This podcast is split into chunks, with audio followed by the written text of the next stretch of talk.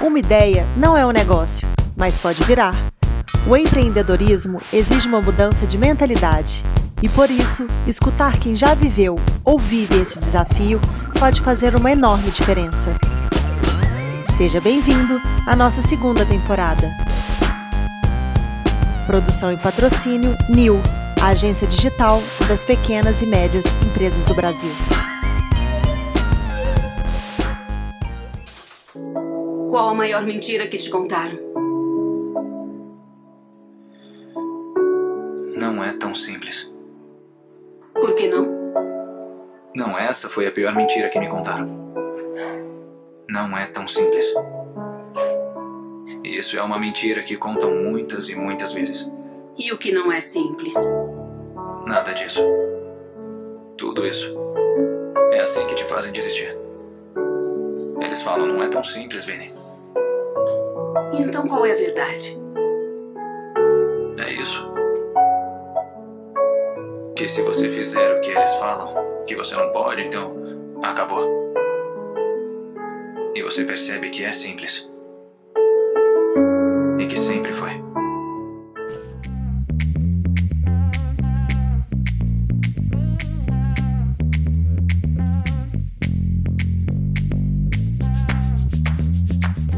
Está começando agora a segunda temporada do Faça Parte do Futuro.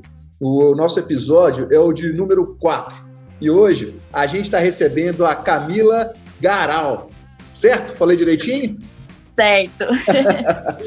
a Camila tem uma história muito legal que tem muito a ver com, a, com Faça Parte do Futuro, em especial com a nossa segunda temporada. A gente vai continuar falando aqui sobre tecnologia, sobre inovação, sobre tendências de futuro, sobre trabalho do futuro, mas também muito sobre propósito e como é que isso desdobra para a vida real das pessoas. E a Camila é um exemplo de, dessa história, né? de como, essa, de como essa, essas coisas todas que eu falei se desdobraram na prática e na vida de uma pessoa. A Camila é arquiteta, ela largou a arquitetura para empreender no universo digital. Ela criou um clube de assinaturas de bijuterias, a 9 do 9 Box, e que começou pequenininho e a coisa está embalando, está ganhando volume e está fazendo com que ela toque a vida dela aí com muito feliz, né, Camila? Pelo que eu, pelo que a gente percebe de você, pelo que a gente vê com muita, com muita alegria e muita e muita felicidade. Camila, Conta pra gente aqui um pouco da sua história, como é que foi isso, de, da arquitetura para o mundo online, para o mundo do clube de assinaturas de bijuterias, como é que você fez essa transição? Bom, eu sempre gostei muito do, da parte de moda, de acessório, de, de, de tudo, né? De estar antenada nisso no, no mundo digital mesmo. Sempre gostei. É, eu sou arquiteta, né? Me formei, só que eu sempre quis algo que fosse meu. Trabalhei bastante tempo em construtora, uma construtora bem renomada, já fui estagiária, fui arquiteta, fui assistente, fui de tudo na arquitetura. Já fiz alguns projetos por fora também, porque eu falei, bom, já que eu quero algo meu, vou fazer projetos por fora. Só que eu tinha para mim que não era isso que eu queria para mim. Eu queria algo que fosse meu, que eu pudesse de alguma forma, né, mudar a vida das pessoas, de alguma forma é, ter o meu tempo. É, a gente fala não tempo livre, querendo dizer que quando a gente tem uma empresa, a gente tem mais tempo livre, né? Porque mentira. não tem, é mentira. a gente não tem tempo livre. Mas, mas a gente tem, consegue. Mas tem, mas tem um tempo hora... mais prazer, né?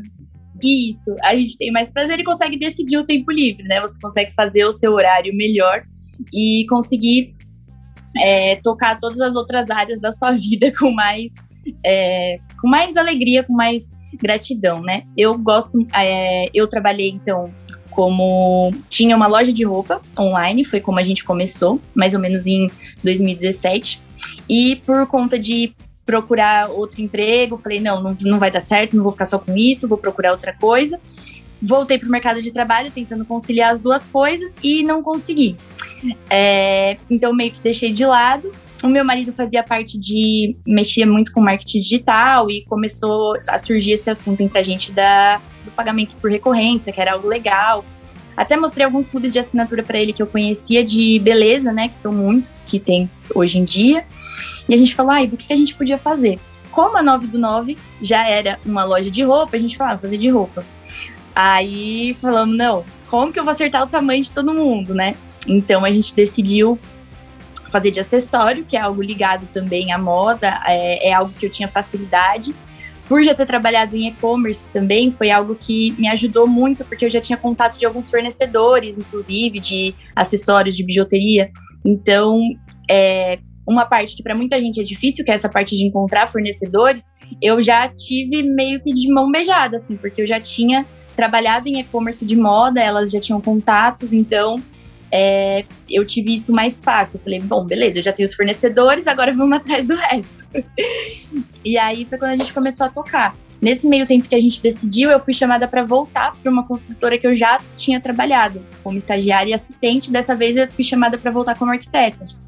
E eu falei, bom, não vou desperdiçar essa chance, né? Vamos tentar pela última vez. Vai, vai que eu é... de ideia, né? Vai que eu mudo de ideia. E eu fui, só que realmente não era o que eu, que eu queria para mim, né? Então, nesse meio tempo, enquanto eu trabalhava lá, eu fui montando o site, fazendo postagem do Instagram, procurando forma de pagamento, fui desenvolvendo tudo. E quando eu saí, a gente já começou a tocar. Eu saí e já começamos a tocar a Nove Box. Uma das coisas que a gente fala muito aqui é sobre essa jornada sua do plano B, né? Tem muita uhum. gente que às vezes não está contente com o trabalho que está fazendo, ou está preocupado com a questão da, da aposentadoria. A gente sabe que a gente vai viver mais e por mais tempo, talvez a gente não pare de trabalhar. Então tem muita é. gente conectada nessa busca de, de fazer aquilo que realmente gosta, pra, pra, porque sabe que vai continuar trabalhando por mais tempo. Então, essa história uhum. sua simboliza muito do que a gente fala aqui. Mas a gente estava conversando antes, tem outras coisas também que são interessantes nessa conversa que vale a pena trazer aqui pessoal. Você já falou, por exemplo, que você pivotou o seu projeto, né? Você começou em abrir, pensando em abrir uma, uma clube de assinatura de roupas, por questão de, de logística, de, de, troca de peças e, e, de outras dificuldades, você acabou indo para a bijuteria. Mas outra coisa uhum. que eu achei interessante é que você usou o conceito do MVP aqui também na, na, na 9 do 9, né? Conta um pouquinho aí para o pessoal. Então, a gente, na verdade, eu saí do, da minha empresa, né, em abril, e aí a gente falou, não, agora tem que lançar, é, virou o plano A, né, então tem que tocar. Em junho, a gente falou assim, tinha fechado, foi bem na época da pandemia que fechou tudo de verdade, fechou todo o comércio. Então eu falei, meu, mas não dá pra gente lançar agora, como que a gente vai lançar com tudo fechado, meus fornecedores todos fechados, e o que, que eu faço? Aí a gente falou, não, vamos lançar então como um teste. Vai ser uma versão teste. As primeiras assinantes a gente vai mandar. A gente fez até um valor promocional, que na verdade a gente manteve até hoje, porque a gente achou que foi um valor que foi bom. E a gente falou, não, vamos lançar um valor promocional. A gente vai pedir o feedback para as clientes e vai ser isso, vai ser só um teste. Começou a assinar uma, começou a assinar outra, gente que era da loja de roupa, da época que já acompanhava a gente, começou, ai que legal que vocês são isso agora, vou assinar, que diferente, assinou gente que assinou em junho, em julho já estava trazendo mais gente. E a gente falou: Meu, não é mais o teste, já virou a versão final.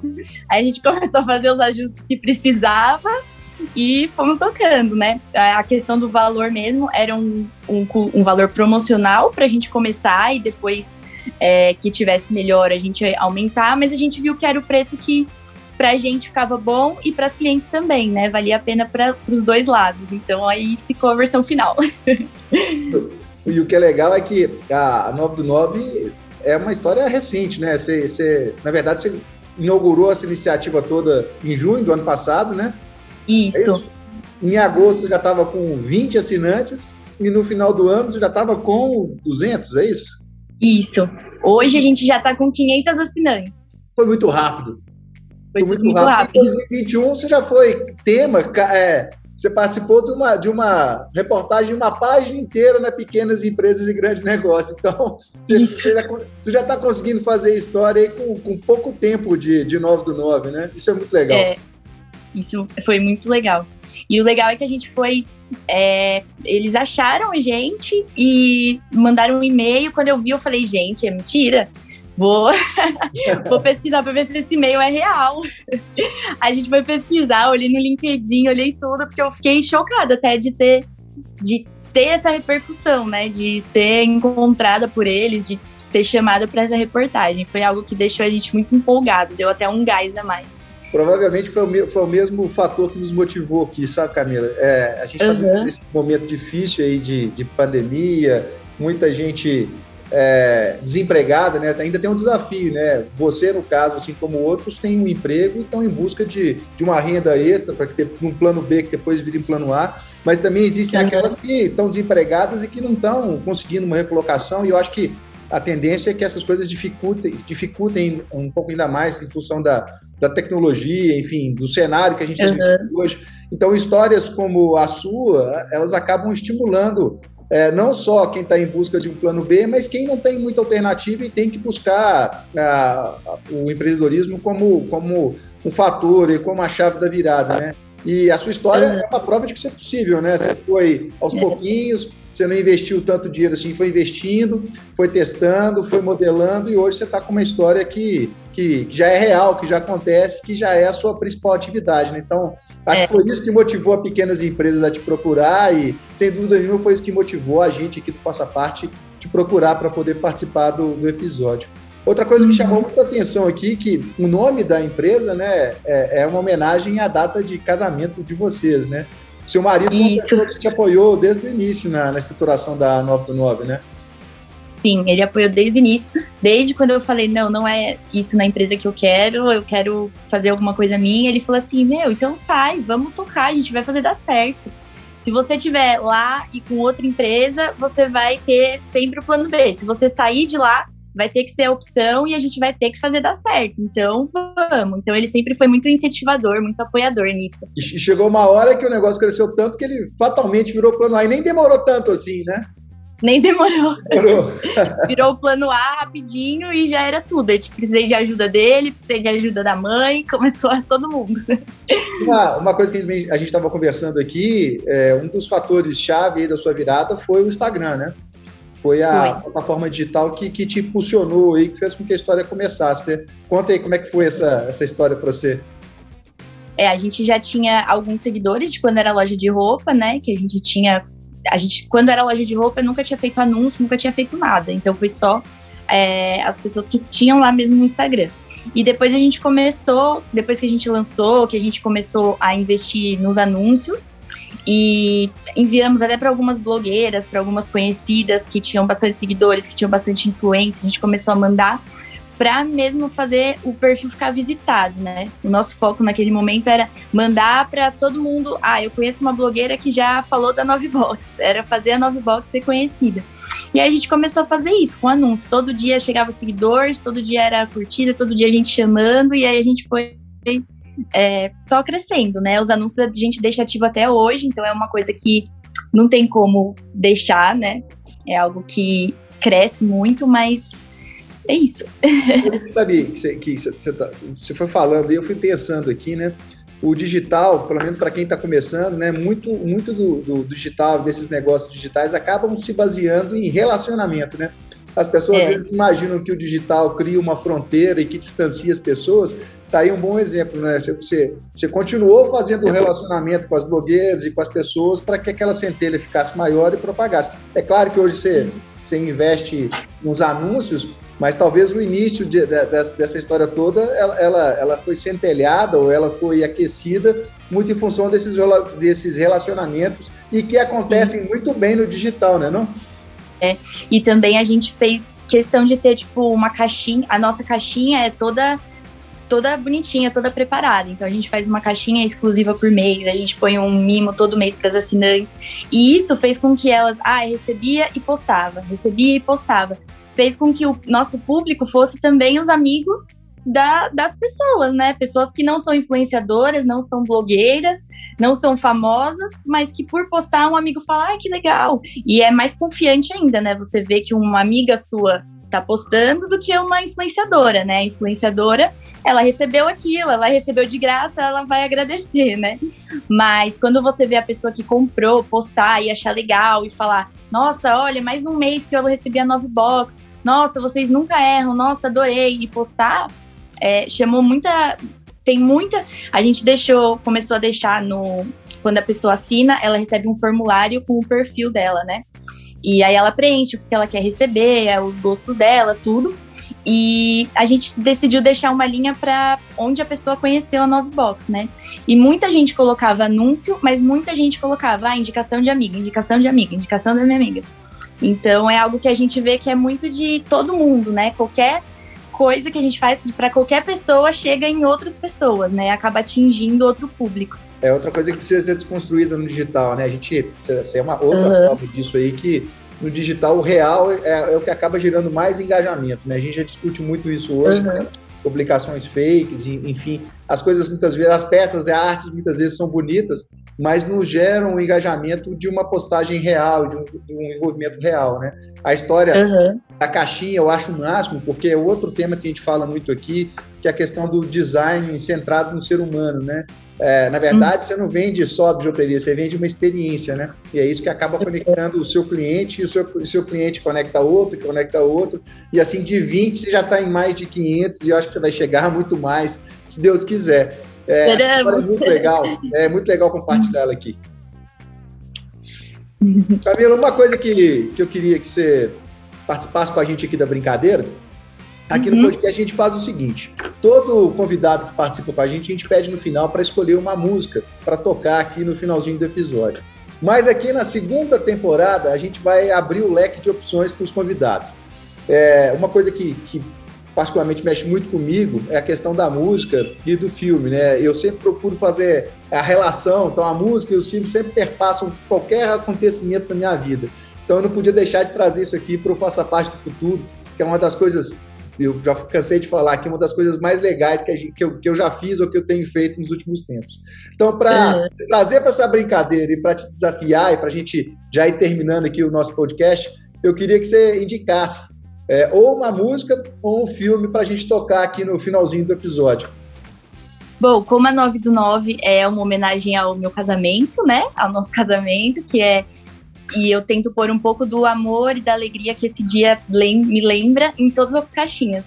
Então eu vou pedir para vocês tocarem aí a música Wow do Coldplay, que foi a música que meu marido entrou no nosso casamento. Ah, que demais! Pode deixar que a gente vai tocar, para o pessoal que vai escutar lá no Spotify, nos outros agregadores, um, peda um pedacinho da música vai tocar lá. Camila, estamos chegando no fim. De novo, muito obrigado por você ter participado. É, é, a sua história é, é de encher de orgulho qualquer um. Eu acho que é, essa coragem que você teve de, de, de começar a empreender e de virar a chave do plano B para o plano A em tão pouco tempo é, é notável. Parabéns pela iniciativa, parabéns pela Obrigada. coragem. E vida longa ao 9 da 9 Box. Obrigada. Pra gente foi muito, muito bom vocês terem chamado. Foi uma honra participar aqui com vocês. Obrigado. Tchau. Tchau.